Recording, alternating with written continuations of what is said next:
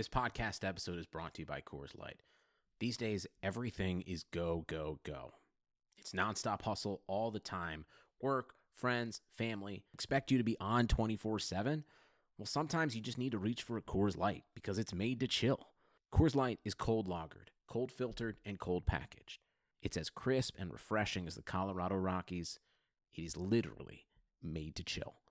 Coors Light is the one I choose when I need to unwind. So when you want to hit reset, reach for the beer that's made to chill. Get Coors Light in the new look delivered straight to your door with Drizly or Instacart. Celebrate responsibly.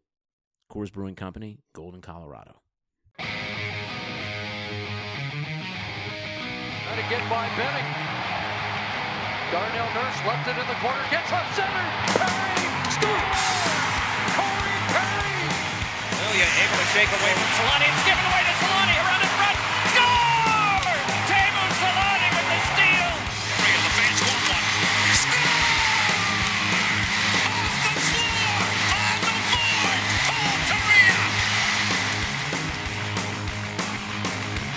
All right, we're back with another episode of the Forever Mighty podcast, and it's after a win, a rare, uh, a rare sight this year, boys. A win against the LA Kings, and Are you sure you're pronouncing that right? a win? Wait, uh, How do you how do you spell that? This is Slightly, fascinating. slightly shorter than a loss. me. I mean, it hasn't happened too much this year, and I think this would probably be the first time we had like a convincing win too, right? Um, Ducks outshoot them like forty-three to twenty-one. I think at the end of the the end of the game here, only come out with a, a three-one victory, and one of those goals being an empty netter. But it, it's one of those games that, despite kind of the smaller scoreline, it didn't really feel like they were ever going to bottle it. Like it, they were in control for pretty much ninety percent of this game. Yeah, no, hundred percent was. It's a very nice change. Now I know what all the other teams feel like when they play. so that's that's a fun one to watch. And I also I felt bad for Petersen, but at the same time, I was like, ah, that's what Gibby feels like, I guess, for the most part. yeah, it was fun to for Gibby to watch that happen at the other end of the ice for once. Yeah, that's what we're used to. To uh, John Gibson having to go up against this year. Um, you know, I, I figured Quick would be in, in this game, but I guess we're in a new era for LA Kings hockey where it's Cal Petersen's net pretty much. it's not the Gibson Quick uh, battle that we're used to seeing. Yeah, I think they've been trading back and forth a little bit on it, and um, why not? The the Ducks tend to have uh, Quick's number the last little while, so I assume they just hey, give it to the kid. Yeah, I mean, what do you have to lose? Like they're not, you know, I mean, if they beat, if they win a game, it's great, but they're not expecting to win games. So let the kid get a little bit of run and see how he does. It's not like the Ducks are a particularly threatening opponent. Yeah, Yeah, it's uh, uh, it's a battle of the basement teams. We we talked about this on the uh, the last podcast. How you know this rivalry is still still a nasty one, and we're gonna have five straight games of this later on in the season, so it's gonna be fun to watch. But it doesn't have the same level of skill that we're used to seeing from you know, a couple years ago, where you know these teams were fighting for top of the Pacific Division, two of the best teams in the Western Conference, and now it's uh, it's a shell to say the least of what it used to be. But I mean, you look at the opening part of this game, Nick Deslauriers fights McDermott right off the the, the, the uh, puck drop. They were discussing it before the game even started. Uh, I think the broadcast showed a, a little clip of Deslauriers chirping McDermott from across the uh, the blue line. So it still does have that uh, that edginess to it that we're used to. yeah, I guess slightly. I guess that's like the most edginess I felt like throughout the game. And uh, to, to quote uh, John Ahlers and make Stephen happy here, he, a little how do you do's uh, just before uh, puck drop, and then they actually go out and uh, drop it. And uh, that wasn't really a great fight necessarily. I mean, it kind of served its purpose, I guess, but uh, that was about the only real super intensity um, that I felt throughout the game. It was kind of weird to that they put that Deslauriers had the most fights fighting majors last year, and then this is literally his first fight this year.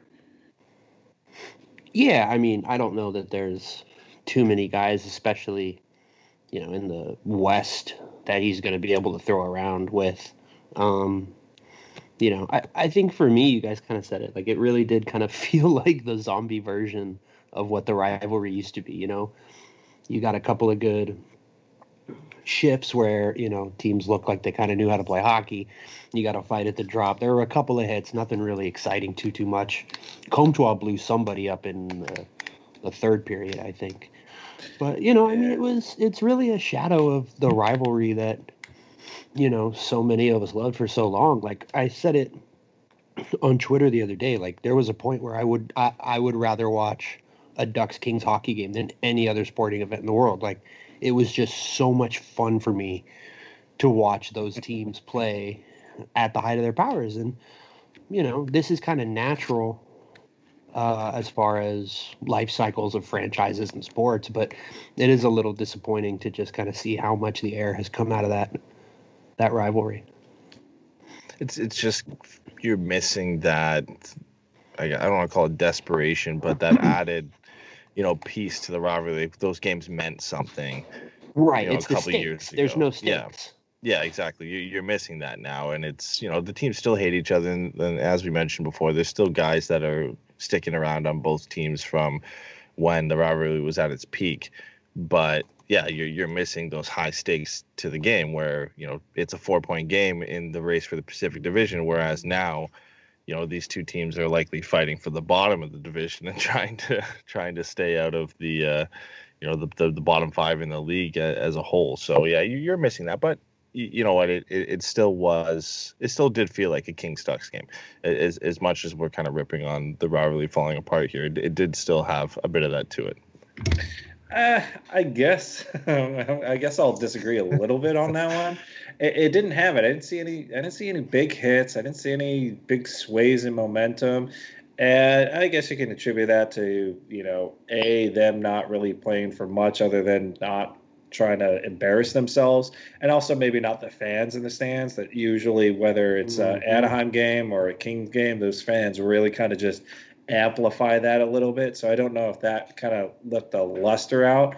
But I, I just couldn't remember any memorable hits that really kind of stuck with me. Whereas like I mm-hmm. was I was just waiting for someone to just just run into somebody and then just start that just starts it. Like that's all you need is just that little ignition and then you know everyone's starting to get into it. And it never really happened. You thought maybe it happened when you know they kind of nodded and did their their fight to start the game, but I don't know. For me, this one just uh, you know it was kind of a, everyone just play, spin around, get a shot. Let's let's play. You know, see who can score more goals, and that's all we're really here for at this point. So the game felt like it was missing a bit of Josh Manson because every time Josh Manson comes up against the Kings, he always gets involved physically. Where you know we haven't seen him do that on a regular basis, but for some reason, when the Kings come to town or the Ducks travel to LA, he always seems to be in it and, and mixing it up physically in those games. So missing missing him a little bit, where the Ducks are, are kind of missing those guys who are going to make those those big hits and those and those big plays during you know a tough game like that. Yeah, Yeah, I I think DB kind of said it in the chat just now that I think is uh is pretty perfect, which is the Ducks played you know, there was a level of professionalism about they played the way they played. They went through the game, they did, you know, they did the things they had to do. Um, you know, we'll get into it more as we kind of get through the breakdown, but it really just was one of those things where like the Ducks showed up and the Kings kind of didn't. You know, I think part of that is that Kings roster was a little light. You know, they're missing a couple of defensemen and like, you know, both teams are pretty bad. So, you know, there's just like we said, there's not a lot uh, on on the line right now. You know, you could argue the fucking the lottery is more competitive for the two teams than the season is at this point. So, Yeah, I, we'll, we'll get into the breakdown here. You move into tonight's game, you see a couple lineup changes from the previous game. Obviously, the, the big talking point of the Ducks' last game was Adam Henrique was a healthy scratch. He draws back into this game, but instead of playing at second line center, where we've seen him for the majority of this year, he ends up playing top line left wing with Ryan Getzlaff, which it's not uh, unusual. We've seen him play there in the past. We saw him play there last year when he was struggling to get things going and, and chemistry wise and consistency wise on that line. And so we see him draw up there with Getzlaff. Uh, Max Jones gets scratched and uh, Isac Lundeström comes in and centers the third line with Maxime Comtois and Rickard Rakell. So a lot of lineup switches here, and obviously Sam Steele then moves up with Danton Heinen and Jakob Silfverberg, and they actually looked pretty good tonight. So really, the only line that stayed the same was Backes, Deslauriers, and Rowney, and turns out that was probably the best line the Ducks had all night for, in terms of generating offense. And talk about a throwback here, David Backes looked excellent. Yeah, uh, yeah. I mean, from a production standpoint, that that kind of ended up working out for them, uh, getting that line together. But I, I liked I liked the way the game played with Henrique out there. I thought this was probably the most I've noticed him all season. Um, I thought he did really well. I thought Sam Steele did really well on the you know that new uh, makeshift line as well. So everything kind of worked good, but once again, grain of salt. And like uh, Steven said, uh, we're playing the Kings and we're playing a depleted mm-hmm. Kings defense, and there's there's an easy way to look really good or really in sync. Uh, but at least they were skating. They were making plays. They were trying to get to mm-hmm. the front of that. They were doing a lot of the little things. But I like the new lineup uh, that was there. I thought that looked pretty good. Even Troy, even Troy Terry looked good to me. So that's saying a lot yeah, I, I think you're right. I think um, you know, I think moving Henrique to the wing had a lot of benefits. I I think you know, one of the things that stuck out to me is the lines all felt much more they felt much better constructed. You know, I think you kind of each line had that veteran that you can see kind of holding everybody up, maybe kind of driving play, making good passes or good choices here and there. You know, and you're looking at Silfverberg and Getzey and Rakell and Henrique as kind of guys who can provide that. You know, that fourth line is the fourth line. We know what they're going to do. We know how it's going to go. But I think, you know, moving, uh, you know, Sam Steele between Heinen and Silfverberg. I think that line played really well tonight. I think for me, that was the line that I was most impressed with. Um, just because it felt balanced. It felt like they were attacking. They had, you know, they were putting their feet forward. So, you know, I, I don't know. It's one of those things. I think everybody looked a little bit better, but it's hard, you know, not to kind of undercut a lot of it just because of it. It was a bad roster that they were playing. You know, this is one of maybe two or three teams in the league that the Ducks can say they have a better roster than, you know. So yeah, I, I kind of agree with that that uh, Sam Steele line. I feel like when you look at how that's constructed, and you've got two of the best defensive forwards on the team, you know, flanking Sam Steele down the middle, it gives Steele a bit more freedom offensively to mm-hmm. get things done and be a bit more of a creative playmaker, which we we know he has. But you know, when you play him on the, a third line with Troy Terry and Maxime Comtois he doesn't necessarily have as much freedom to do what he wants offensively. And I think when you put him with those two guys in this game, you saw the benefits of that. I thought I thought Sam Steele looked excellent in this game. I thought it was one of his better games of the season. Doesn't really show up on the score sheet, but I you know I wouldn't be surprised that you know, going into Friday and Saturday's game against the Sharks that we see if if any line is going to stick together, obviously outside of the fourth line, that Steele, Silfverberg, and Heinen could be could be one that kind of continues to go on moving forward. Yeah, that was a great setup by uh, Silfverberg too to get get it to Heinen. I was impressed with the way Heinen played as well.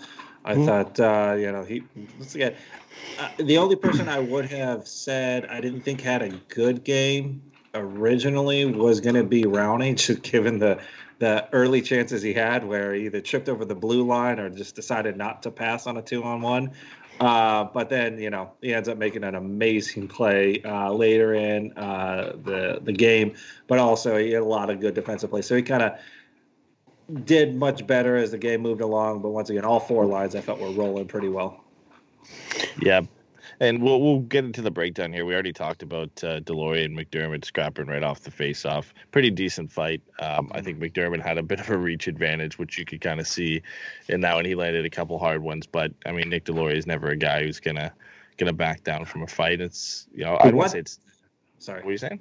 No, no, I was just saying the the one thing that was very unusual about that fight is I could hear all the stick taps on the bench. Like you don't ever hear that, but I could hear him like yep. click, click, click, click, click, and I was like, oh man, they're really like really rooting him on. I'm like, oh, that's must that must be what they hear when they're fighting is just their own teammates going on. Now I get why they stand up and hit that. That was just a unique thing that I had never really heard, and I don't think I'd ever hear if it wasn't for uh, the unusual season that we have. But sorry to take interrupt. the No, take the wins where we can, right? With uh with no fans, you gotta Yeah. take the benefits where you can get them. So, uh, but yeah, I mean, you know, I was gonna say I don't don't want to say it's nice to see Deslauriers get a fight, uh, you know, his first of the season, uh, but it, it felt like it was kind of neat. I think who's the only guy who fought up to this point? I know Getzlaff fought, and I'm not Mhm. sure if we we had another Manson one. at this point. technically kind of fought, but he didn't get a five minute major, and then he got injured and hasn't played since. So Yeah, the real only fight is uh, Getzey and Clifford. yeah, Yeah, yeah. I, I mean, you know, Nick Deslauriers. If anybody's going to fight in this team, it's it's going to be him. And Yeah. like you mentioned, Stephen earlier, that you know he had like, the most fights out of any player in the NHL last year. So, you know, it, it, it's it's expected there's going to be a few more by the end of the season. But Yeah. uh, you know, moving on in, in the rest of the breakdown here, uh, a few chances early on. I think Rowney had two two on ones. He passed the first time and threw it behind. I think it was a trailing Nick Deslauriers, and then on the second one, he decides to shoot it and shoots it right into Cal Petersen. Probably not the, the guys you want to have on a, a two on one, to be honest. And uh, you know, both times Rowney probably made the opposite decision from what he should have. But the Ducks obviously getting some offensive chances, and it leads to the goal that we mentioned earlier here, where a great battle by Sam Steele to win the puck. And then Silfverberg bats it out of the air like I think three or four times to, to get it loose up to, to Danton Heinen, and then he ends up blasting it past Petersen to, to make it one nothing. But uh, man, that like we said already, that line looked great. Danton Heinen gets another one. It's his third goal in his last five games, and you know he keeps on rolling too. And is there any more like like that is quintessential ducks at this point? Or it's like, oh you gotta you gotta you gotta fight uh you, you got Sam Steele having to fight like the biggest dude on the other team just to get it over to Silfverberg, who has to like bat it eight times, and then it's gotta bounce to Heinen, who just has to bounce it over the goalie, and hey, we got a we got a goal. I mean, it was just like it's so much effort for such an ugly looking goal. That's how we got to score him this year, Right? I did. That's that's what we got to do. It's it's interesting, you know. I think uh, you know there was a play later in the period uh, where Comtois just kind of kept the puck alive on his own, you know, kind of falling down, getting up, Yeah, it was- falling down, getting up, and he was just you know keeping it live and really you know doing a lot of that net front stuff that you want a guy like Comtois to do, right? You know, we've said it before. He's not necessarily going to be creating high level chances for himself based on you know his skating or his puck handling. He's going to you know get shots off when it hits a stick and he's going to drive to the net and try to get some of those greasy goals like that. You know, I think the thing that was really interesting for me tonight is I never felt like even when the Ducks were playing well and they had those nice uh, extended runs of zone time, I don't I don't think I ever felt like they were creating opportunities based on a high level of execution. It felt very much kind of efforty, like they were just a little bit better. They tried a little bit harder.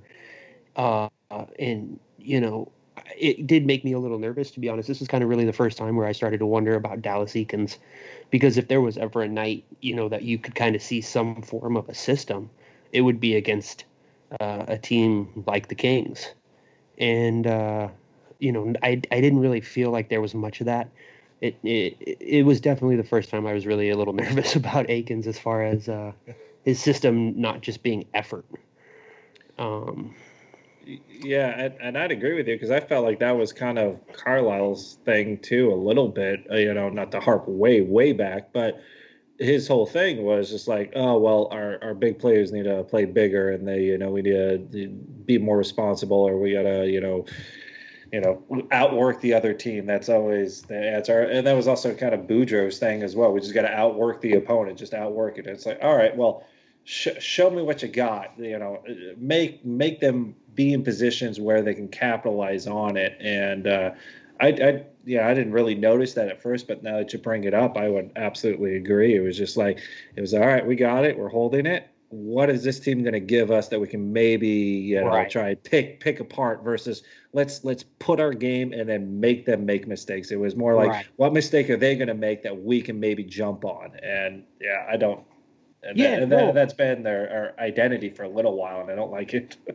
no, I think that's I think that's exactly right. You know, I think um, you know, you you could say that that kind of effort, maybe focusing a little bit more on defense than offense, is kind of that uh, Gerard Gallant style, right? Where the system is really just about people knowing where they're supposed to be roughly, um, everybody understanding that defense is a team effort, nobody really making any egregious mistakes, and then uh, generating offense just based on a, an overwhelming skill advantage and the Ducks don't have that. So if the scheme or the system that they're running isn't generating that offense for them, I don't know that there's enough talent on the ice for them to make up for it and generate their own offense. Um, and I think you know what you see is the lack of elite offensive talent or even just you know high end playmaking that maybe makes a system like that a little bit more feasible. So you know, given the roster now, like I said, I'm a little nervous as far as Eakins is concerned. You know, maybe if there was a bit more talent on the roster, maybe it looks a little different in the offensive end. But it was definitely something I noticed in this game. Yeah, I, think when you look at the fact that throughout the entire first period here, the Ducks really had their foot on the gas, and, and I think you know after the goal, Rakell, the Rakell line had about 90 seconds of uh, sustained zone time near the end of the period. The, the Ducks hammed the Kings in for really the final minute of the first period. But in all that zone time and, and in all that pressure, there really wasn't a threat to score. There wasn't right. any really dangerous, high quality scoring chances. You know, it, it's just the Kings being inept and, and, and not having you know, an ability to get the puck out of their own zone, and that's been a problem with the Kings all year. The broadcast mentioned, it, and you you look at the you know the way the Kings have played this year, they don't really have any problems scoring goals. I think they're top half of the league in goals for. The problem with them is defensively, their structure in front of their netminders is not good. They can't keep the puck out of the back of the net. Like if this is a different team tonight, the way the Kings played, if this is a, a you know a more dangerous offensive team, the Kings are getting absolutely obliterated in this game the way they played. But Anaheim doesn't have you know the offensive weapons to really make them pay and create the opportunities. Like like Jay said, they're almost waiting for the Kings to make a mistake and capitalize on that mistake or eh, or work out in, in the system that they're playing and it's something I mean we're used to seeing so far from the Ducks this year is, is really a lack of uh, an offensive weapon and, and that showed. I mean it was a dominant first period. You know they outshot them 13 to 4, but it, it, didn't look like they really threatened them beyond the one goal that they got. Uh, leave, leave it to us to uh, have a Ducks win, a good first period, and we're just sitting here going, "God, they suck." I saw you smiling so much better the entire like, time I was talking. They did well, but yeah, no, it's old habits. Old habits die hard. We'll get through this if they could just string a couple more together. but you know, I think it's interesting too, though. The other thing that I think you know is you look at it, they didn't really penetrate into the center of the ice very much, as much as they held the puck. The Kings did for the majority of the time kind of keep them to the outside. So even as as bad as the King looked in their own end, as far as not being able to slow the game down, control the puck, and get it out and give themselves a breather, they weren't really giving up a lot of prime real estate, other than a couple of examples. You know, like uh, two on the uh, the Backes goal, or yeah, or right, but literally a guy falls, and that's how the Ducks get a two on one. Like a dude yeah. literally had to fall for the Ducks to generate an odd man sniper, rush. Sniper in the building. You know, so I just there, you know, I think Ducks fans should obviously be happy that we beat the Kings. That's always feels good. Yeah. But there's there's some things about this game that I don't know are as positive as maybe people feel like they are. But yeah. again, I don't know. That's just me being a jerk. It, yeah, well, I mean, you muster over 40 shots and you only get two goals out of the whole thing, you know, that aren't empty netters. You know, that that also kind of just like, damn, all right, we, we still really can't finish, but if we just really beat a bad team, we can do it by at least one goal. this is the perfect win for Bob Murray and Dallas Eakins if they want to just brush over the issues the Ducks have, mm-hmm. because they can look at this and say, "Oh, we generated 43 shots on goal, we scored three, you know, we looked good. We looked dominant. If you look at, you even go into the analytics and look at the puck possession stats, the Ducks dominated in shot attempts over all three periods. Um, but it was against the Kings. The Kings didn't play well. And the Ducks still didn't generate a ton of offense despite putting 43 shots on net. It was like, you know, Dallas Eakins told them, and it was, you know, cliche again, but put pucks on net tonight. You know, throw everything you can on net. And I, mm-hmm. I remember looking up, I think, halfway through the second period, shots were 30 to 13. I'm like, how is that possible? It does not look Yeah. like the Ducks have generated 30 shots on goal, but they had. hundred percent. Never felt like that. Yeah. You know, I, I I think you kind of said it. Ed. I think uh, I think this game in a lot of ways is a bit of a Rorschach test. You know, I think you can look at this game and take out of it what you want. You know, if like you said, you're Eakins and you're Murray, and maybe you know you feel a little bit of heat on the back of your neck, you can look at it and go, look. Tonight we saw what we're capable of, and now we can maybe do that more going forward. Now that we got a little bit of momentum and all that crap, you know, if if you're us, you can look at it and go, "Ooh, was that really as good as maybe it felt?" Yeah. you know, so I It's, definitely it's think like that, oh, uh, it's like ownership is one parent and the fans are another one and they're like i just drew a picture and you know they're trying to show it to ownership look it's all the pretty colors and then like the fans are over here going like dude you're totally outside the lines i mean you got it but did you really yeah. It, it speaks to how cynical we are as Ducks fans now that, like you, like you said, Jay, we we're coming off a, a win and an impressive win in, in all things considered based on how the Ducks have played this year. And uh, we're talking about how if this was any other team than than LA, it would have been been a different story. But uh, well, we gotta we gotta push through the breakdown here because the second period was probably the most action packed period we had all game. Uh, as we already mentioned, David Backes uh, got on the board early, 17 seconds into the second period. He he looked pretty good this game. I was actually impressed with the with the way he played and the way he came uh, came out and competed tonight. Uh, the fourth line in general was really good, and, and Carter Rowney ends up uh, throwing a nice back end pass out to, to Backes to make it uh, two nothing at that point. Uh, and then Maxime Comtois almost pulls off the Michigan. I missed this. I didn't see this Oh, play oh, in game, dude. and I saw the highlight after. I think Felix Sicard ended up so tweeting it out, and close.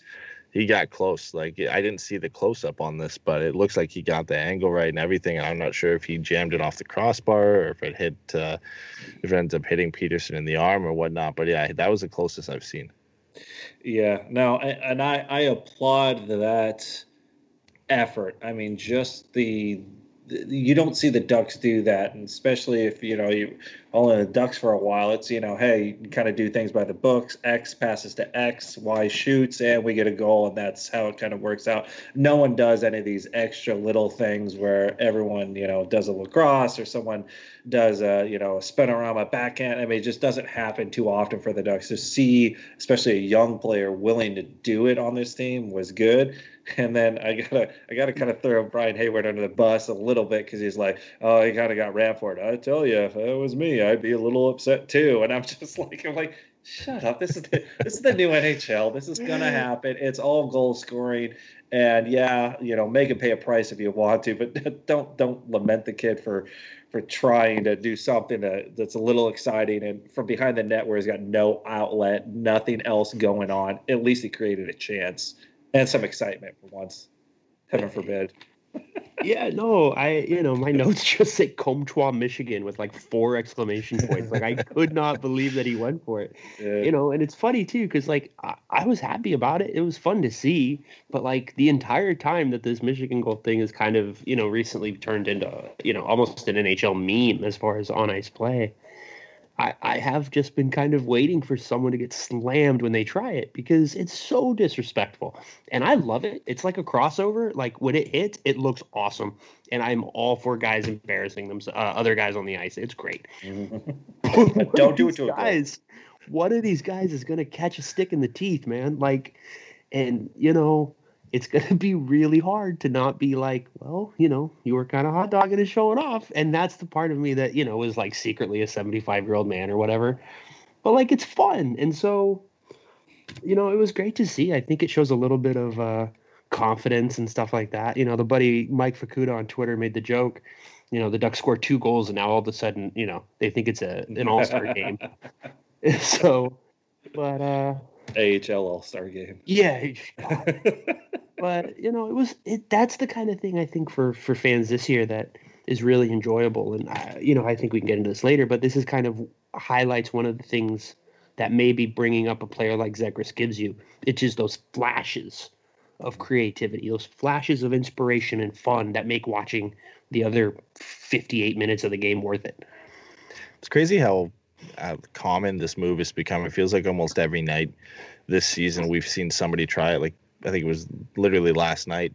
Sidney Crosby one to up everybody and tried on his backhand. he which, should have uh, had that one too. He had it. He just didn't, Yeah. didn't quite reach it.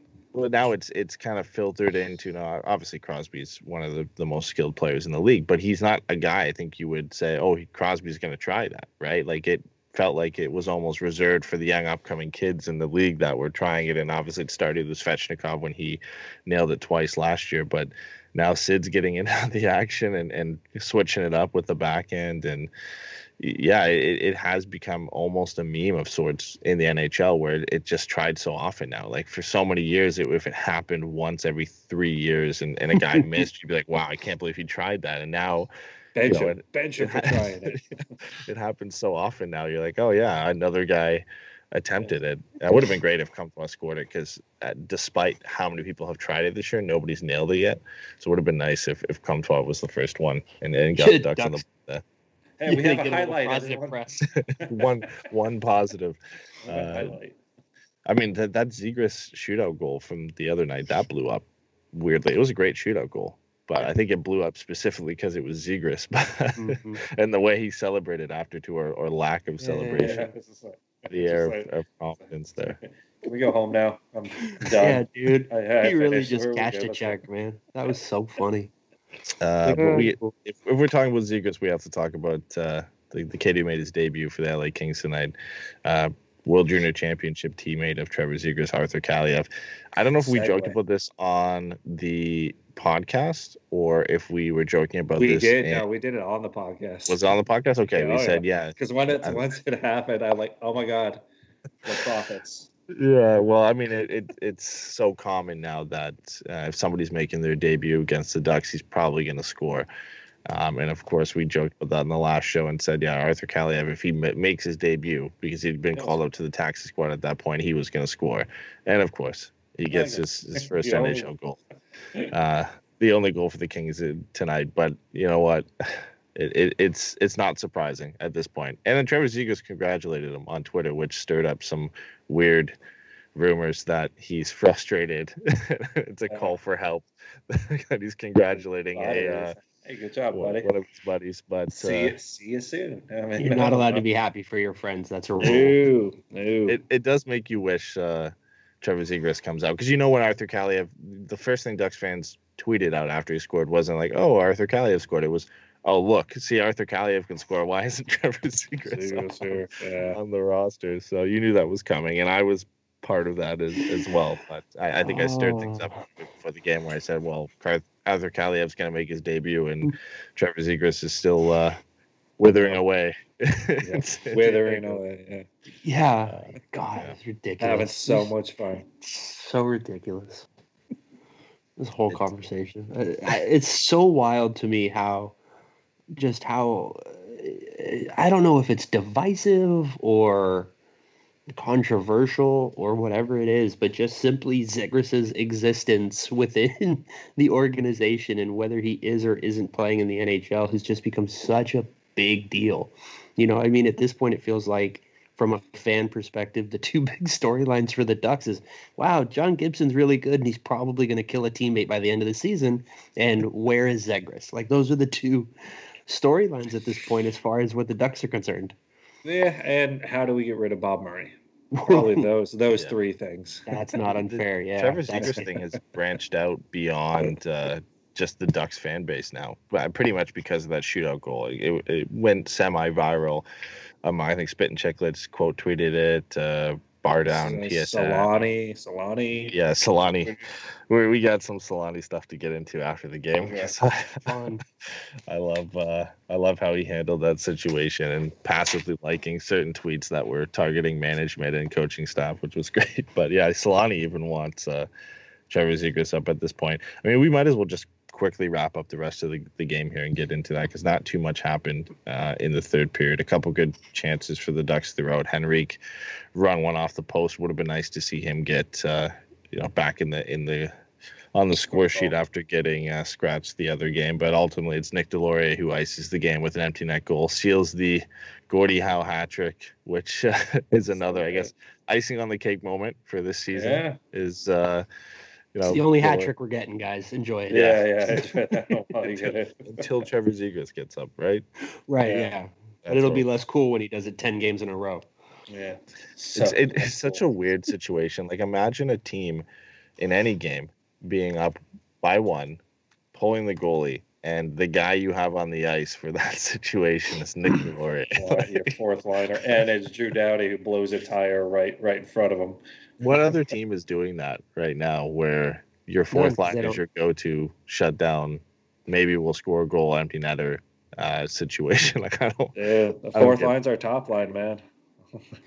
I, you know, I, that shot though to me was so funny because not only was it from a decent distance, like I thought he was going to skate it a little bit more, yeah. but then he also put it high, and I was like, I was like, dude, if you would have barred out yeah. on that Yeah. shot right there, dude, you would not hear the end of it because it's Yeah. like that's Because you know what would happen? It would hit that, go the other way. They'd come back, they'd score, we'd lose in overtime or something like that. Just something stupid. Yeah, it would just ping around the ice. Yeah, Bing, bing, bing, right. bing, Let's get right there. Incredible. Yeah. But to be fair to Nick Deslauriers, he's actually, I mean, he was one of the better players in this game. And this season, he now has three goals, which ties him for the Ducks lead with Danton Heinen and Maxime Comtois. So, He's gotta, he's- Obviously, he's got to stop guys fighting. expect. He's, he's got to stop fighting. Protect those hands. yeah, I mean, we're we're chirping him a little bit here, Yeah. saying why would you have him out here in that situation? But when he's co-leading the Ducks in scoring effort. right now, I, I mean, who else you who else are you comfortable putting out there? And the fourth line's good. David Backes got on the score sheet. Carter Rowney probably could have had a couple, and he ends up picking up an assist. Uh, Deslauriers had, I think, two points in this game because he picked up a, an assist on on the goal. So I, I mean, you know, I I walking back my words here a little bit, but he did but have an impressive game. I think both of those things can be true, right? Like you can definitely look at it and be like, yeah, he played well and he certainly deserved, uh, based on the season and the game, like the opportunity to be out there at the end of the game defending a lead. But the idea that that simultaneously doesn't speak particularly well Yeah, for the God. state of the organization, like that's a whole other thing that is Yeah. also true. Uh, Get off, get out there. We need you an empty net. Never mind. Deslauriers. Get out there, kid. he's gonna have the C by the end of the season.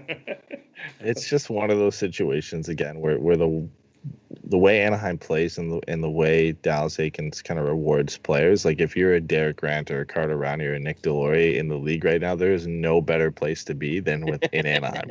Like you're getting a shot, you're playing minutes, and you're your getting career you might the get on the power play. Do you want to Yeah, live Cor- in Southern California? Come to Anaheim. Korbinian is Holzer is pissed right now. He thinks he, he would be a 25 minute a night guy. Well, look at the guys who got promoted. Uh, Vinny Lettieri played on the power play in the one game he played, and Andrew Agozzino came up, and I think he got some power play time because he sl- and he slotted right into Adam Henrique's spot on the second line center role. Uh, I mean, he he did okay that game. I think he won like ten faceoffs, had six block shots. like he was actually not bad in that game. But yeah, the Ducks are literally rewarding anybody at this point with power play time and and extra minutes if you can, you know, go out there and, and actually show some effort. You know what, though? I think- Yeah, but I think that's good, right? Like, you know, if you're going to be honest about this team, which we have tried to be, then that's the stuff you want, right? You want to set that kind of precedent and that tone as far as having your coach reward, um, you know, the guys who are playing well. You don't want to feel like somebody's cap hit or, you know, their resume from the year before is dictating, you know, the ice time that they're getting. Like, I understand that that is to an extent an inevitability because you know those are kind of you know used to kind of get an idea of who these guys are. But like you know if if they're not playing well they shouldn't be on the ice you know? And so i think having Eakins be able to do that and reward those guys is good. And i think you know it's it's a positive thing going forward if the team can continue to grow. Um, i will say i thought Backes looked really good tonight and he really raises the floor on that fourth line i, I have a hard time thinking unless it's coming in as a winger, uh, that Derek Grant needs to be in the in the lineup most nights. It's really hard for me to think. You know, I think Backes looked really good tonight, and he really kind of brings the bottom on that lineup. we, we might see that uh, decision come a little bit sooner than we thought. Because uh, I think Eric Stephens on the real time uh, section of the Athletic app mentioned that uh, Dallas Eakins said that Derek Grant should be back for Friday. If not Friday, then Saturday. So Wow. we'll we'll we'll find Wasn't out it then on six weeks, like three days ago? Yeah, I don't even I don't remember them ever putting out a time, but yeah, I, I didn't think it was going to be this quickly. Like I, didn't think it was a day to day six thing. weeks. Yeah, Manson Yeah. was six weeks. Manson was six There weeks. it is. Yeah, but I think uh, Lundeström probably is the odd man out. Maybe even though I didn't think he had a bad game this game either. But Oh, you I- look good. yeah, So he looked good. third Like line I said, center, everyone, Derek everyone looked good. I can't really think of a, a bad one, but yeah, I mean, you can plug in Derek Grant in many different roles. So, or you can kind of move things around. And I would think, uh, yeah, it's going to be a little bit hard to try and take Backes out after the game he just had and how that fourth line looked. But he could easily plug Derek Grant into a third line role and have Lundeström, you know, go back to the AHL and or taxi squad and hold him around or whatever you want to do with him. But Yeah, it- the one thing I could see too is because I know David Backes is not going to play every game this year, and I doubt Mhm. he's coming in to play back to backs. So if the Ducks wanted to hold off and play Derek Grant on Saturday, Saturday instead of Friday, if he wasn't ready to go, it could be David Backes plays on the fourth line on Friday, and Derek Grant slots right in on the fourth line for David Backes on Saturday. Yeah. I can't imagine, no matter how well. I mean, Backes could go in and score two goals on on Friday, and I still don't think he would necessarily be a shoe in to be in, in there on Saturday. Just you know the position he is right now. I don't think the Ducks. Uh, if he's scoring two goals, if anyone's scoring two goals in a game on the True, Ducks, true. they, they will be in the very next game. I don't care how tired they might be at that point. The uh, all right, we gotta we gotta get to this stuff because we already mentioned it. So Teemu Selanne, um, after Zegras scored the shootout goal, the shootout winner for San Diego, a lot of people were, were saying, okay, why is this guy not up in the NHL right now? And and Temu is subscribed to that theory as well. On his Instagram, he quote tweeted or quoted the goals uh, video of, of Trevor Zegras' goal and said, "Why this guy is not with the Ducks right now? Question mark. He is ready." and uh, Felix Sicard tweeted this out, I think, the night of, or yeah, yesterday night or a couple nights ago, and uh, tagged Teemu in it. And some of the comments that came with this tweet were direct shots at Dallas Eakins and, and Bob Murray uh, and a few others. And Teemu took to Twitter and liked a, liked a fair amount of these tweets uh, that we'll get to in a bit because I got to pick them out here. But where, where do you guys stand at this point? I, I mean, Trevor Zegras, I think through four games in preseason, he has six assists. He's looked pretty good in all of them. In some of them, he's looked like the Gulls' best forward. Uh, you know, a shootout winner is a shootout winner. It doesn't really do much for me in terms of saying if this guy's ready for the NHL or not. I mean, it was a great Right. goal and it was a, a nice move, but you know, we've talked about this pretty much. I think every show. Where do you, where do you guys stand at this point? Do you think the Ducks have to bring him up? Do you think he's earned that call up? Do you think they should wait? Yeah, I mean, the, we talked about on the last one um, that that can. There's there's different viewpoints I would have on that same thing. Uh, would I, as a fan and a lover of creativity, want Zegras on the Anaheim Ducks playing right now? Absolutely. C- couldn't wait more. I just like the more I can get him on an NHL team, the better the part of me that maybe has a little bit more reserve is just that him coming into this situation may not be the best just this season. I mean, we got a lot of change that's going to kind of happen, more likely with the GM, possibly the coach, an expansion draft. Why not start that first season with a fresh slate where there's maybe a little bit more excitement of what's going on versus coming into this situation where everyone minus this game look at the two games before this that was just horrific hockey. And why would you try and bring that kid in there and then either say listen we need creativity. Let's bring this guy in and hopefully it works out. I think it's far more likely he goes in and then all uh, the old oilers just you bring in another great talent and it just saps the energy out of it. And then that person doesn't necessarily get a chance to flourish. Um, and it also burns off a year if he plays enough. It burns off a year of of his uh, ELC, and why would you do that this year when you don't really have that much of an opportunity to make a big impact? I would say let him get those games, get all those great goals, maybe give him a shot here and there, let him play in and out, but I just would not let him play enough that he's going to burn that first year. Just, just, just hang on, everyone. He'll be here. It's not like he's never going to be here. Just give it a second, as much as you want him in. Where are you at, Ed? Before I go, At this point, yeah, I, I I think it's no secret that I, I want him in. I don't think it's you know throw him to the fire if he plays bad, keep him up and, and play him no matter what. Um, but I think at, at this point, like any any argument saying, oh, if you throw him into this situation right now, it's going to ruin him.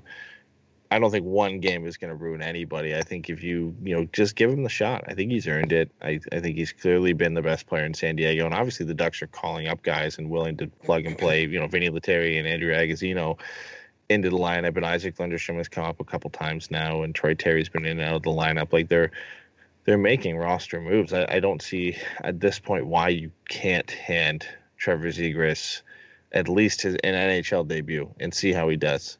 And maybe it is, you know, on a back to back, and and maybe it's Saturday against the Sharks, and you say it's a little bit easier, an easier of a game. You know, there you're going into the second game and it's tired legs, and Zegras is fresh, and and maybe that's the best situation to put him in.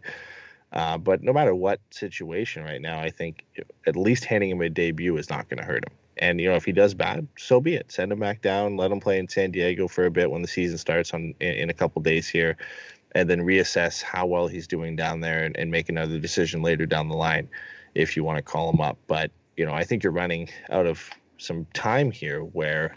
You know, you had some freedom with the, the preseason games to at least give him a shot and hand him that debut before the AHL season starts. Now, with it starting, and the schedule kind of conflicting, it's going to be a little bit harder to call him up without him missing some games down there. So if they don't do it soon, I don't know how long we're going to have to wait for it. The economy is made up of real people doing real stuff, and it affects everything. Which you obviously know since you're a real person doing real stuff. Marketplace is here to help you get smart about everything beyond the what of the day's business and economic news. We dig into the how and the why with the real people driving our economy. From big tech and interest rates to small businesses and what's happening at the Fed. Marketplace breaks it all down so you don't have to. Listen to Marketplace wherever you get your podcasts. Yeah, I think uh, you know, I I think I'm kind of torn on it to be honest, for a bunch of different reasons. You know, I do think there is something to be said for you don't necessarily want to throw a kid into a situation that's just kind of a dumpster fire, if for no other reason than just, you know, I don't want to say it's gonna like ruin the kid's career or whatever, but like, you know, you don't want to be what 19 or 20 years old, excited to, you know, finally make the league, and all of a sudden you walk into a room and it's a bunch of dudes who are like 27 and they're just depressed because they haven't won in three weeks. You know what I mean? Like, I think there's something to that. On the other hand, you know, I, I do think almost that there not really being stakes on a nightly basis is almost as good a reason to play him as to not because he can just go out and learn and he's not going to be the reason that even if the Ducks lose a game that they're not in the playoffs. You know what I mean? Like this team isn't going anywhere. Uh, so if you bring him up and, you know, you let him see kind of stretch his wings and see what he can do. I think that's got some merit. You know, I think at this point he's at least earned, like you said, Eddie, I think he's earned a debut. You know, I, I think this weekend would be a good shot. You know, Saturday actually is a great idea to me. You know, you give him a little bit of uh, uh what do you call it? You give him, you know, you give him a little bit of um oh my god, my brain just completely shut off Uh, like a little bit of uh, a little bit of a stage. You know what I mean? You get it gets it gets a little exciting, right? You know, he comes in on a back to back, and you know it's it's a Saturday and it's a weekend. You know, you got you might have a little bit more eyes on it, things like that. So, you know, I I, I do worry about some of the the the more traditional culture and uh, emotional toll kind of stuff, but I also do think that you know it's really hard to watch him play and not think that he's earned an opportunity to try to make a difference. You know, as much as we said we don't want to use the shootout as justification to hand him a Hart Trophy, I do think you can look at his body language and just see how supremely confident he is in that moment and take that as a positive, right? You know, I don't think whether Yeah. he made or missed it is one thing, but I just think the way that he approached the situation to me is real positive. Yeah. So- the one thing I don't buy into that necessarily with the losing thing and bringing him into an environment where everybody's depressed and everybody, and I don't want to say, you know, other teams are doing it right because maybe they're not, but you look at the Rangers are bottom of their division. They've played Lafreniere nine games this year. He's and as we all goal. know, that's going very well for them. There is no Mhm. problem in that locker room. right? I yeah. should have made that uh, New York, New Jersey bet with you this year. Yeah, no. thanks. Everything I- is going great for the Rangers right now, as we all know. right. But I, I mean, you know, do you think it's ruining Lafreniere's career that he's got one goal in nine games in a losing environment? Do you think for the Senators right now that they're the worst team in the NHL? They're one eight and one after getting blown out by the Oilers again tonight. That Tim Stützle, you know, having three goals in seven games and and playing the majority of those games in a, a very very bad team is is hurting his development. I I don't. I think for one game that that doesn't apply. I think you know you can make that argument maybe for Tim Stützle and, Alex, and Alexis Lafreniere because they've played, you know, the majority of their team's games this year, and how much is that hurting their development being around that atmosphere, especially with the Rangers. Uh, but for Zegras, I think you could you bring him into one game on a back to back. I don't think the locker room is that toxic that the kid's gonna go back down to San Diego and just be like, man, that was brutal.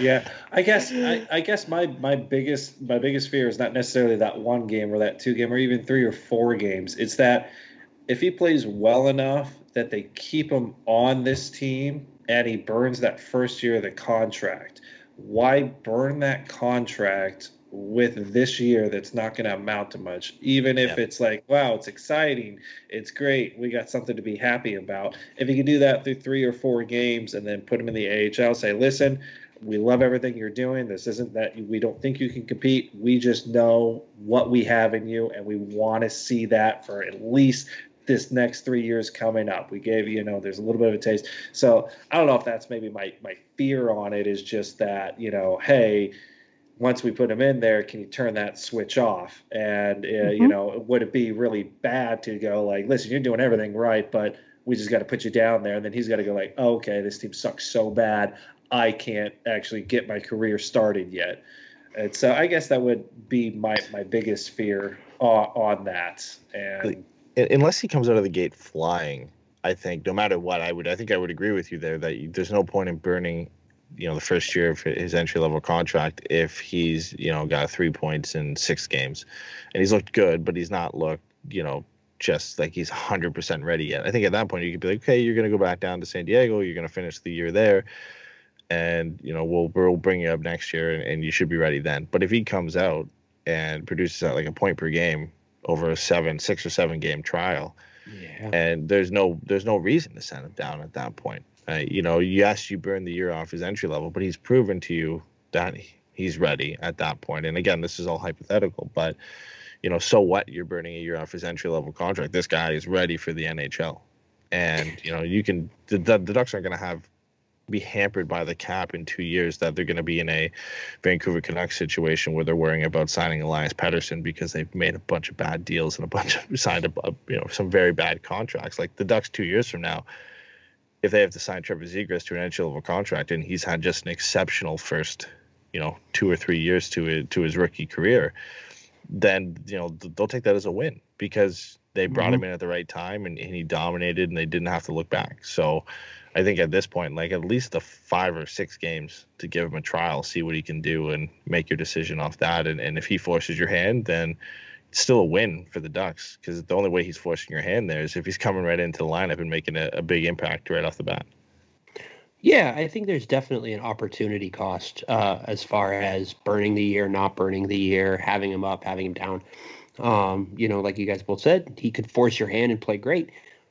But look, if the truth of it is, is if in two years we're signing him to a seven million dollar contract a year, like then everything went right.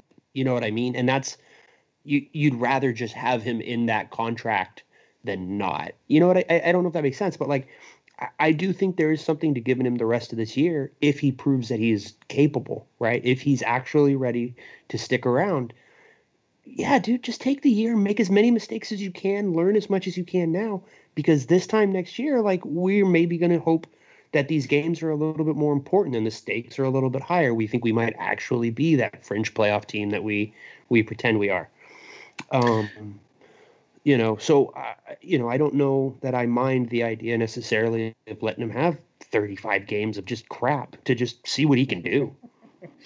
All right, well, you guys kind of convinced me a little bit on this one because uh, not only that, and then I was thinking about it too. Factor in who who he is as a, a person or a player, and just he, he seems to you know a exude confidence, and and nothing seems to kind of to rattle him, and he's he's kind of got it down. And so maybe on somebody who's who's not necessarily that full of confidence in their ability, maybe there's you know, there's a falter here or there, but um, I feel like not only could he, he, he should produce at the NHL level, that he's got the wherewithal that even if it doesn't quite work out, it's not going to send him into a spiral of which he'll never come back from. Uh, I think he's too talented and too and too smart, um, hockey IQ wise, to to be able to not come out of maybe you know not a great showing or anything like that. So, you know, I just I want to hold on to that one one, one more year. just feel like the Samuelis right now. I just money. We still have to pay Perry, don't we? Oh, I don't want to spend money. I think we're edging closer to a debut for for Trevor Zegras here at some point. Um, I I can't see the Ducks pushing it off that much longer. I mean, they could I don't want to say surprise everybody, but they could just basically tell everybody to fuck off and leave him in the AHL for the entire year. And, and don't put it past Bob Murray, man. Yeah, no, he's yeah. he'll do it out of spite. He'll do it to yeah. prove a point. It's like, what? So, what does social media say? F him. so let me ask you guys this: It's it's the second of February. Do we think we see Trevor Zegras before March? Yeah. Yeah, I say I say yeah, because if it's not this weekend, the AHL season starts in two days on February fifth.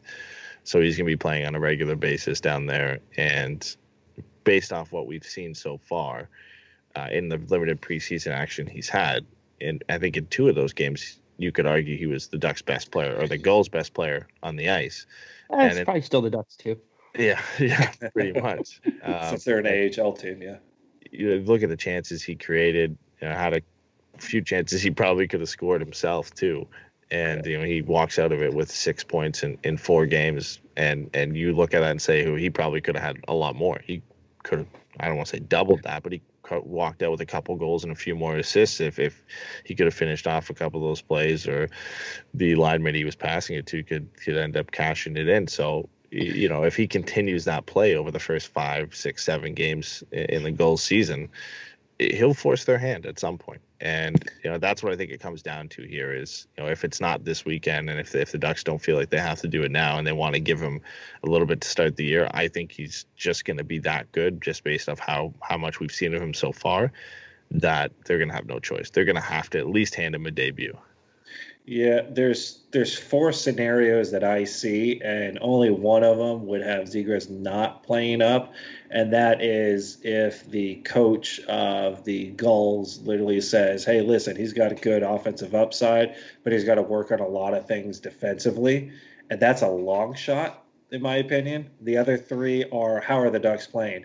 If they're doing uh, well, uh, I still think he gets a shot in there because even them doing well, I a I don't really see that happening anyways. But if they do, they probably want to add him into that, just see how he can fit into a team that's really kind of kicking, uh, you know, or you know doing well. The Ducks just are doing average is another scenario, and if they're doing average and they expect to win now, then pump in that kid. What what what difference does it make? And if they're doing horrible, then once again, put somebody else in and see what happens, especially if you're quote unquote playing playing for now. So the only scenario I see is that where you know the the people who are watching him play game in game out just so well he's really good on offense, he's creative, but you know there's some other things he needs to work on before he's NHL ready, and that's the longest shot. So I'd say he's far more likely to probably get in the NHL at this point.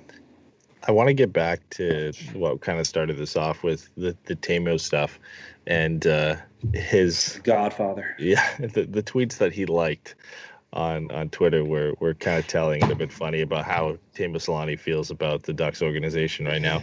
The first one was fairly harmless. It was somebody just tweeting out a hashtag Teemu for GM. That was the first one he liked. Um, We're coming you- back to that. We are coming yeah, back to you- that. By the maybe you could get some hints there about you know how he could feel about Bob Murray and him liking that tweet and whatever. He then he then proceeded to like a tweet that says Dallas wants you to chop wood and carry water in the A for a few years. so he went out like that one, and then the the most telling one here was a tweet from Spencer Woods that said incompetent front office slash coach more worried about what's happened in the past than this new rare circumstance, and he slapped a big old like on that one too. So clearly. Uh, Teemu is, is not happy with the way the Ducks run right now. I mean, I, I'm not surprised. I mean, the guy is a competitor and he wants the win, and you know he's a lifelong Ducks fan, and he's wants them to be good again and wants them to win too. And you know, from you can look at his his Instagram post, he does understand, like many of us do, why Trevor Zegras hasn't been given a shot yet. But I'm surprised he went and, and actually took the time to like these tweets, and and the ones he actually liked were a bit telling about uh, how he feels. Yeah, I uh um Too many words. I I'm just not I don't know that I want to read into those likes as inherently, you know, uh, damning the front office or the organization. Like I think uh, I think, you know, Teemu has an ego, you know, and I think what he sees is a bunch of uh people that agree with him about a young, exciting player. And so I think he's, you know, slamming the likes because he's getting that positive feedback. I'm not 100% convinced, you know, that those things should be taken as him saying that the team is doing a bad job. I definitely understand, you know, watching the product on the ice right now and having the conversation we're having about, like, dude, he's ready. Like, why isn't he up here? You know, I, I'm not going to tell Teemu he's wrong about offensive talent and how it translates but you know, I don't think that that is inherent indictment of Bob Murray. You know, and I did want to get to something you said about Teemu for GM. When Jarmo Kekäläinen got his job in Columbus, there was a conversation with Teemu where somebody told Teemu, "Wow, I really thought you would be the first Finnish GM," and Teemu said, "Me too." And that just kind of always sits in the back of my head for no reason. And then today was the first time I actually thought about the idea of us going just full Edmonton Oilers and making Teemu the GM. And I am terrified. I am so scared of that. I, What I, if what if Paul Kariya is the uh, assistant? I, oh, it, it scares the crap out of me. Like, Luke, you got Luc Robitaille, Rob Blake over. Oh wait, the Kings aren't Like- good. No, but here's the thing, right? That's exactly right. Rob Blake done a great job. Uh, Luc Robitaille, he runs the money, so I'm, I don't think that's relevant. Yeah. Sakic has done a great job. Yzerman has done a great job, but we've seen, you know, Wayne Gretzky do a terrible job. like Yeah. there is For there's as many good ones, there's about examples, three yeah. times uh, You the amount of bad ones. And so I, I would just be a little anxious. You know, I think at one point Teemu was the GM for the Finnish national team, and they were pretty competitive under him. So you know, maybe that's a He's positive. got a drive for it, at least. Yeah, Yeah. you know, and- and again, like I said, I don't want to tell Teemu that he can't recognize talent. Oh, he Uh, was going to listen to you and then quit. right, exactly. Yeah, he was Yeah, really upset with D- DB it. Lowry kind of went where I was going with this is uh, that uh, would be the GM. Kariya comes in as the assistant. Pronger comes in because he had a front office role with the, the Florida Panthers. He comes in and does like head of scouting or or does what uh, Luc Robitaille does for the Kings. And then Scotty comes in as the head coach to replace to replace Dallas Eakins. And you just do a, a, uh full And full then, uh, sorry, and just to add on to that, and then we we add a uh, uh, a substantial uh, financial donation to uh, the charity of George Parros's choice. Choosing, yeah. But it's just, you know, I mean, Pronger had so much fun in Florida that he left to start a talent, uh, a vacation agency. So I'm not 100% sure that he's really excited to run back into the arms of a terrible franchise. But terrible. It- you know what's crazy? Like they, I saw we were I was watching the game and they're like, "Oh, Elias Anderson," and I was like, "Oh my god!" Like they have like I have said this a hundred times and I always feel stupid, but like I genuinely hate how much I think they have done a great job over in LA. You know, they've really done a good job of walking their way through this rebuild and you know taking a chance on it and at the CU. You know, you can say that the Gaborik thing exploded in their face, and that's That's fine. Uh, who's uh, Kovalchuk? That one exploded in their face, and that's fine. You know what I mean? You got to give those things a little bit of shot if you think, you know, maybe Brown, Carter, Kopi have a couple of years or have like another year or two in them. Like maybe you take that chance, but like they have very quickly pivoted away from that. You know, they moved on from Muzzin, they moved on from Toffoli, they moved on from Yeah, Pearson. Toffoli sucks. Unless he lead the league in the NHL in goals. yeah, yeah, yeah. He's gonna he's gonna be in the Hall of Fame tomorrow. Yeah, just right. from his Well, time in Montreal Hall of Fame. He just needs one good season, and uh, they'll talk about how great he is. They're gonna retire his jersey. Yeah, if he but, was French him in Canadian, it. he'd already he'd already have his jersey retired by but now. they do have a guy on their team named Mikey, and that really annoyed me the whole game. Mikey I'm calling him Anderson? Mikey That was Anderson, awesome. Mikey, Mikey, and like, dude, just call him Mike or Michael. Oh. Just some respect. It's the same if um, He's not prospect six. for the upcoming draft. His name's Matt Beniers, but he goes by Matty Beniers. It's the same thing. Oh, it's like, jeez. Well, it's like uh, Mikey just kept throwing me off every time I heard it. my favorite Finnish player. What it uh that Lambert kid, Chris Lambert or Ed Lambert? Oh, Brad? Lambert, yeah. Brad Lambert. I, he's a Finnish kid named Brad Lambert. I'm just like, no, he's not. Brad. I Brad Lambert is an accountant. You know what I mean? Like, I just Help one me of with your those legal unique woes. Cases where- putting pucks in the net.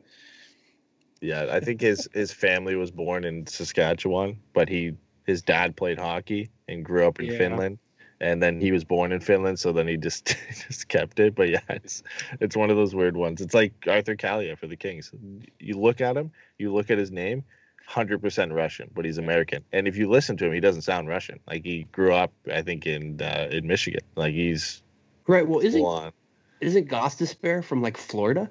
Yeah, Goes Yeah. there. Ridiculous. it's always the weird ones. Hey, hey, Yusi, who's your friend? Brad.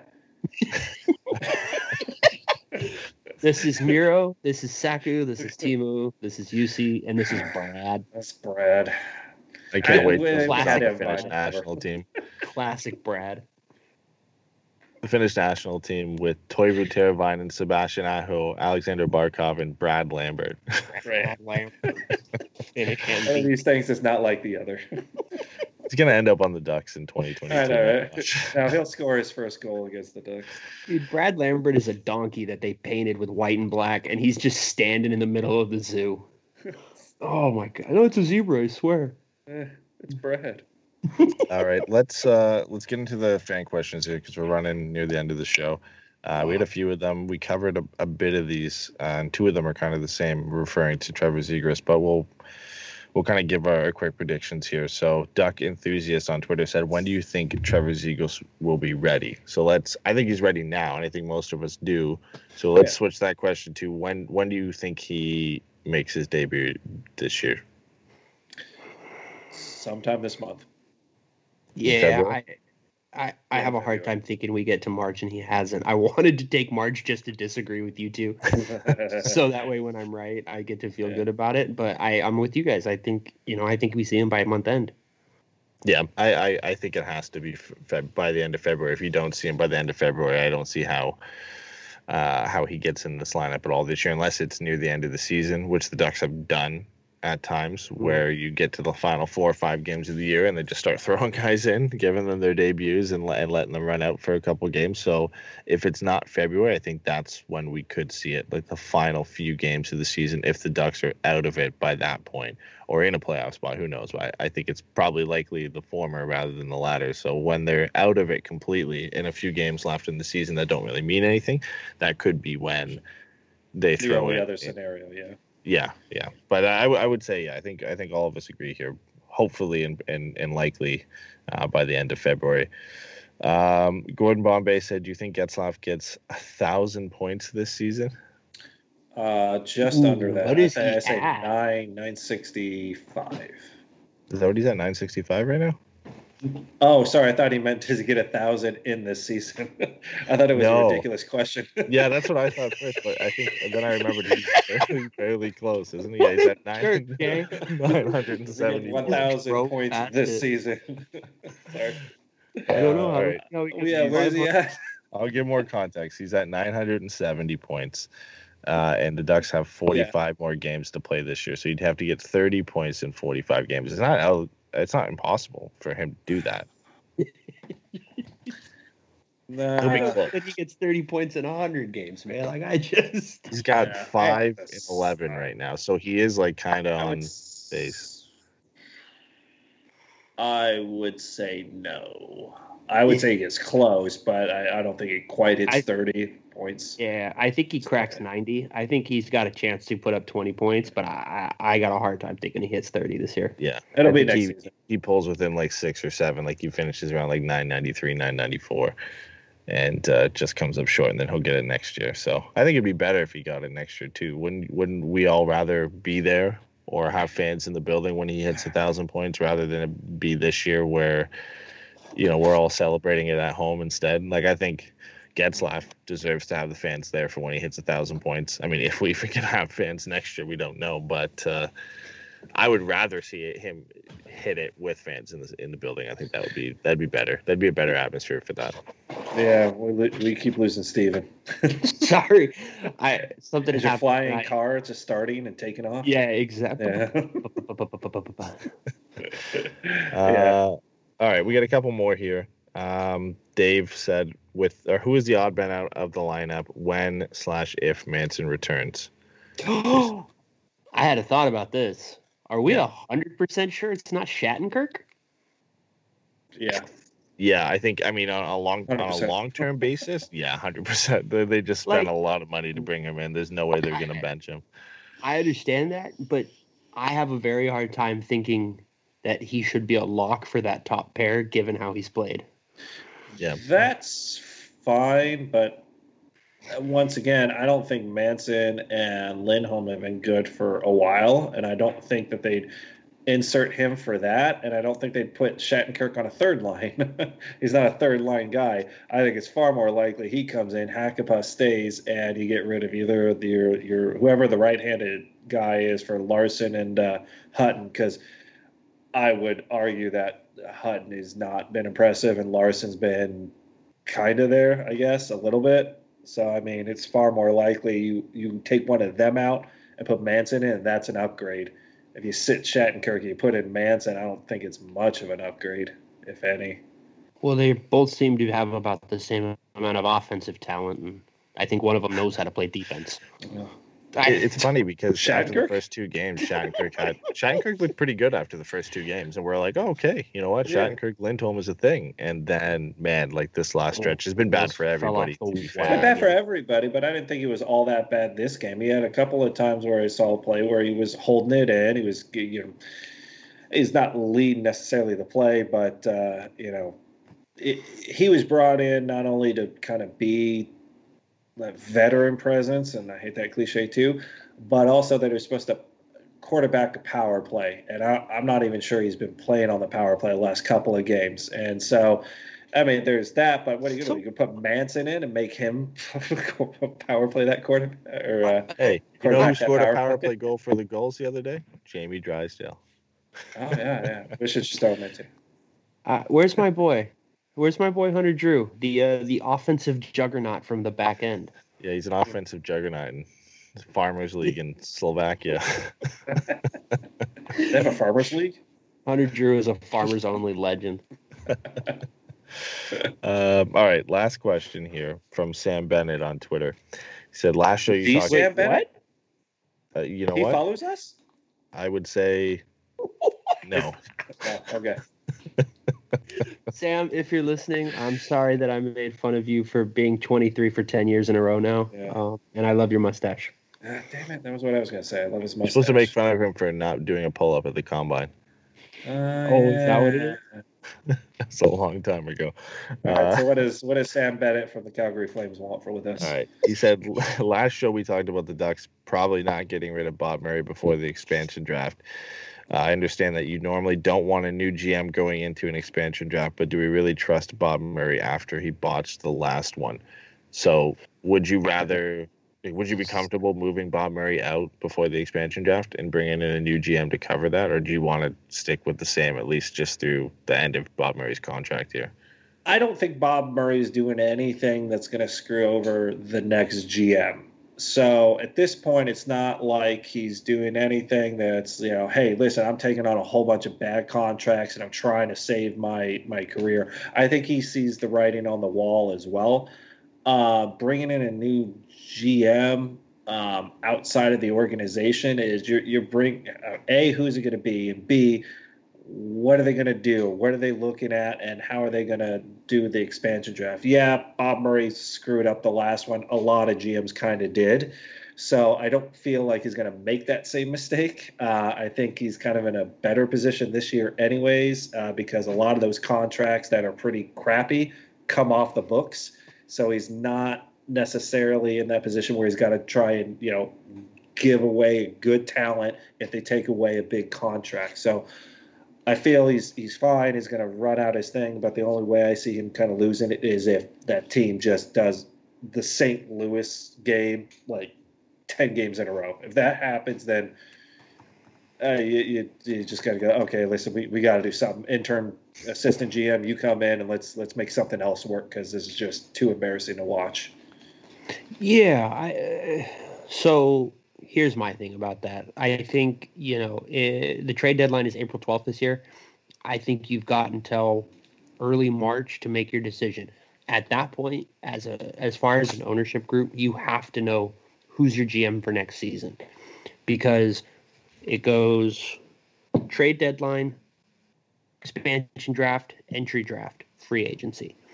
If you're going to bring in a new person uh, to run uh, run hockey ops, then I think they deserve every chance to make this roster over in their image. Um, and I think having a trade deadline in a shortened season and an expansion draft are as good a chance as they're going to get to do that.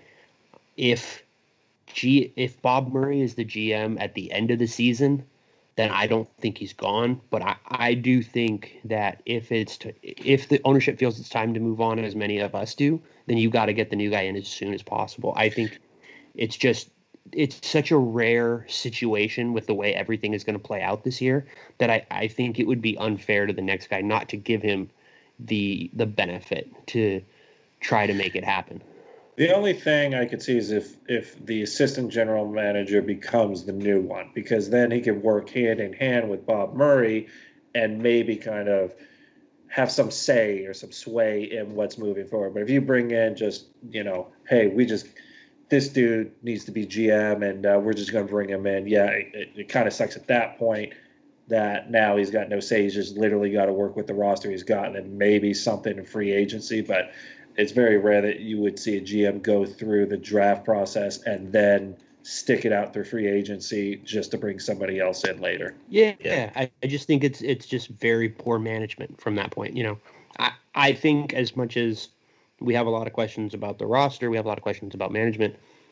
At a certain point, this all really starts to be about the ownership and how complacent they're going to be and if they're going to pay attention. Like, I don't, I don't think it's to the point where, you know, you should just do whatever the fans say. But it feels like a pretty significant portion of this fan base is pretty upset with where this team is at, if for no other reason than it doesn't feel like they have a plan and it doesn't feel like the guy in charge is either honest or he gets it. You know what I mean? That's a weird spot to be in where it's like he's either lying to us or he's an idiot. And I don't know which one it is. Could be both. yeah, it, it really could be both. And that's, you know, I think at a certain point, ownership has to come in and be like, look, dude, this is our team and this is our money. yeah. Well, you know, and like these are our fans our and these are the people that we're asking to come in and spend money and, you know, give us their time. Like it's Southern California, we got plenty of things we can do. Uh, if watch the know, Angels lose. Yeah, no, absolutely not. Never. the Angels are awful. Um, but you know, I just think I think that this is a really big year for a lot of parts of this organization. Not the least of which, for me, is definitely ownership. I, I'm really curious to see where their lines are as far as what they're willing to tolerate.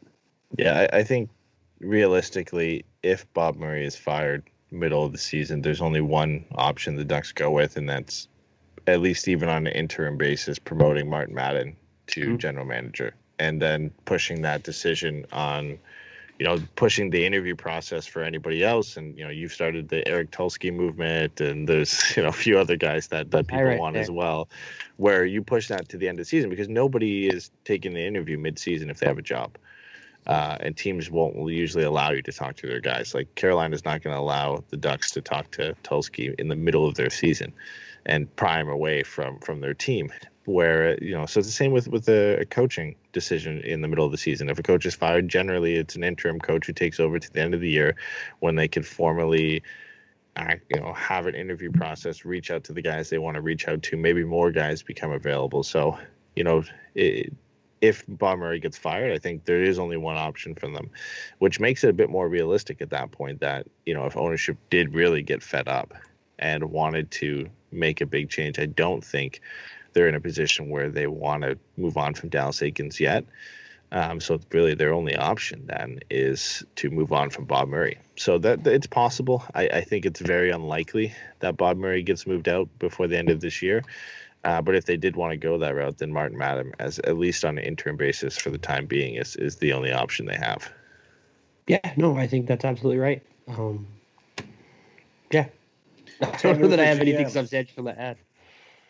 It's got to be Tulsky, man. You just got to bring that guy in. He's so smart. I just just can't. GMPS. We just anybody. I mean, I don't want to say anybody because we're obviously you know whoever we're, we're we bring in, we're stuck with for at least a couple of years. But like just a new direction is is what I think this fan base is so desperate for, or any direction, and or just like a, a new insight on on building a roster, and and you know we're we're so used to what Bob Murray hockey is like and what players he likes and what types of players he likes to bring in that we really haven't seen anything else. And when you went from Brian Burke to Bob Murray, there wasn't a huge difference in terms of the types of players they like and the type of team they want to put together. It was fairly similar in, in that sense. And I mean, Yeah. that's what hockey was back then. And that's the, you know, you needed to build those types of teams to be successful. But I guess, but Brian Brian Burke was also willing to spend money. yeah, yeah, he had a, he had a I- bit more I, I think that's also kind of chapping everyone's ass. Is that there's just there's never an influx. It's always we got to build from within, draft well, and then eventually we're still we're we're, we're at the end here. We we have almost nothing to kind of fill that in afterwards. So it just Yeah. they were similar, but but Brian Burke was willing to make the big the big move to hopefully push them over the top. Get us And he, he, he did them, and there was a few that he tried and he missed out on. I mean, we talked a long time ago when the when he Tkachuk. but the Keith Tkachuk thing when he tried to bring Keith Tkachuk Oh. to, to Anaheim, right? Like, and, and there were Beast big moves he pulled beating off. I mean, look at look at the moves he pulled off, getting Chris Pronger and and getting you know Peter Scotty in free agency, and it, it you know those are moves that you know Bob Murray wouldn't pull off. And you know the Kesler move was a big move. And and to be fair, there are big moves he's pulled off, but there's been so many that the Ducks have missed out on. Like you think of when they were supremely competitive and a team that was really competing for the Stanley Cup, and we'd go into every trade deadline and there'd be big names available, and the Ducks would be linked with it. You know, Evander Kane was one for a while when he left Winnipeg, and Max Pacioretty when he was leaving Montreal, and you know oh, every year there was a guy that the Ducks always felt like they went down to the wire with, and then Bob Murray just never pulled the trigger on it. And I think that's kind of the big difference between the two of them. yeah. For every Kesler he got, he got three Heatleys. Yeah. yeah, I, you know, Grant. I definitely think that there's a there's a very nuanced conversation that needs to be had about Bob Murray's tenure as the general manager of the Ducks. I think that for a small market team, he has done a lot of thing well, a lot of things well. I think he has been an incredibly stable and consistent presence at the top of the organization. I think the problem is is that the, the candle just burned all the way to the bottom. I just don't think there's anything left for him to do, and I think uh, a new change of direction is is is really needed.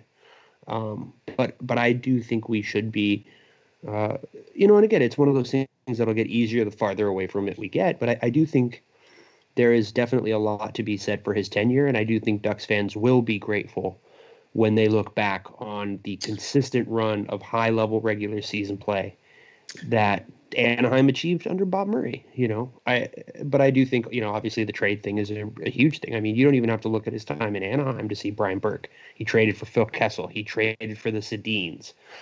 You know, he traded for uh, Dougie Hamilton. Like You know, he's in these kinds of conversations all the time.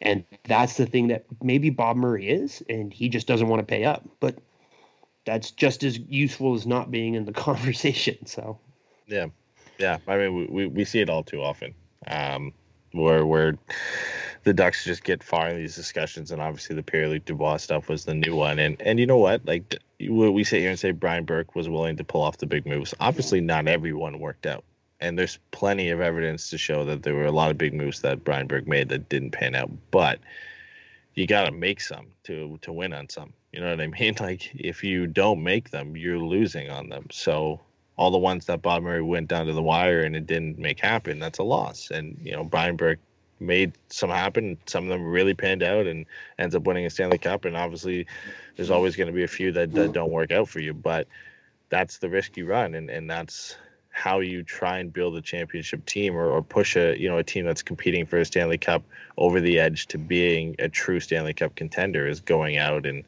and making those deals and and you know hoping that they pay off. And it's yeah.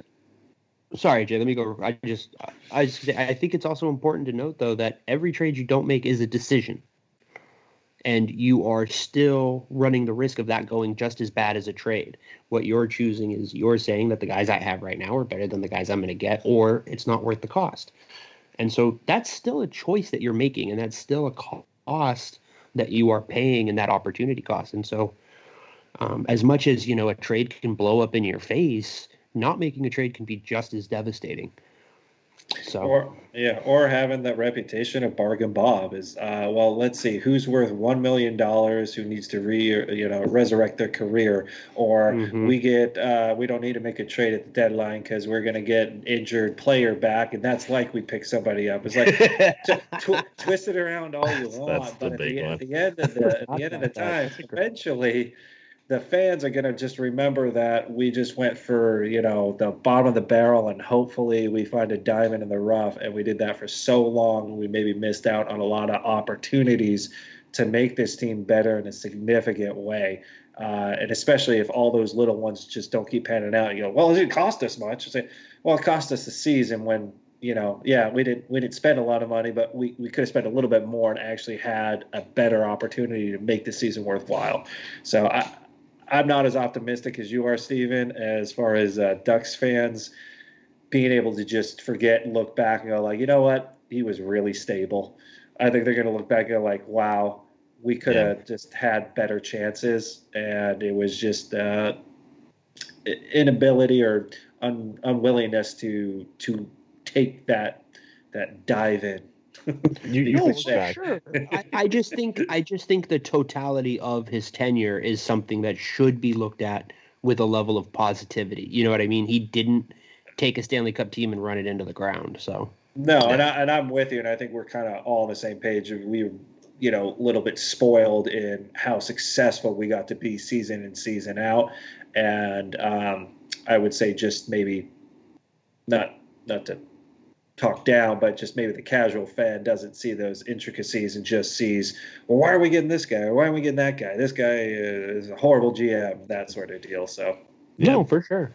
I mean, yeah, you look at it objectively. The Ducks were an extremely successful team over a long period of time, and and we're constantly and consistently making the playoffs. But when you kind of dig into a bit deeper and you look at you know the fact they had the, the opportunity almost every year that they had made it, you know, that they made it far to the Western Conference Finals or, or to the second round, that maybe that extra piece is what pushes you over the edge, and and it becomes goes from looking at it as you know, oh yeah, we were so successful to what could have been, and what did we miss out on because we didn't make those moves to push us over the end.